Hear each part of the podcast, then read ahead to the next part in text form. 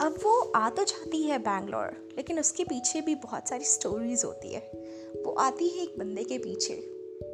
उसका कोई लाइफ में मोटिवेशन नहीं होता है। बस वो चाहती है कि उस बंदे से शादी करनी है। बस एक ही ड्रीम होता है छोटा सा। उस बंदी के लिए लगता है कि उसी बंदे से बस शादी करना ही यू नो लाइफ में सब कुछ पा लेना होगा।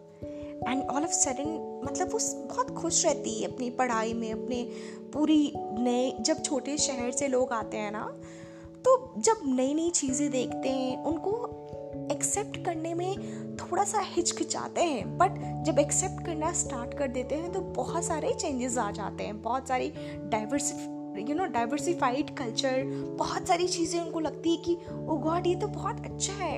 ये तो बहुत बुरा है। बट धीरे धीरे वो बंदी वो उन चीज़ों को एक्सेप्ट करना स्टार्ट कर देती है। बट उसे क्या पता था? उसका जो सपना है, उसे क्या पता था? वो जो सपना उसने देखा है, उसे क्या पता था? वो सपना बहुत जल्द ही चूर होने वाला है। वो पढ़ाई करते करते ची यू नो इस बड़े शहर में मतलब ढलते, थोड़ा बहुत उसके रंग को अपनाने में, उसके रंग को चढ़ाने में वो बस बिज़ी सी हो जाती है। उसके बाद उसकी इंटर्नशिप उसकी पढ़ाई, हर चीज़ों को बहुत अच्छे से वो एक्सेप्ट करना स्टार्ट कर देती है। बट क्या पता था, उस छोटी सी टीन गर्ल को कब वो मेचोरिटी का, वो आंचल अपने ओर ओढ़ के एक झटका सा लग जाएगा, जिस बंदे के लिए वो इतने बड़े शहर आती है, वही उसे ठुकरा जाएगा।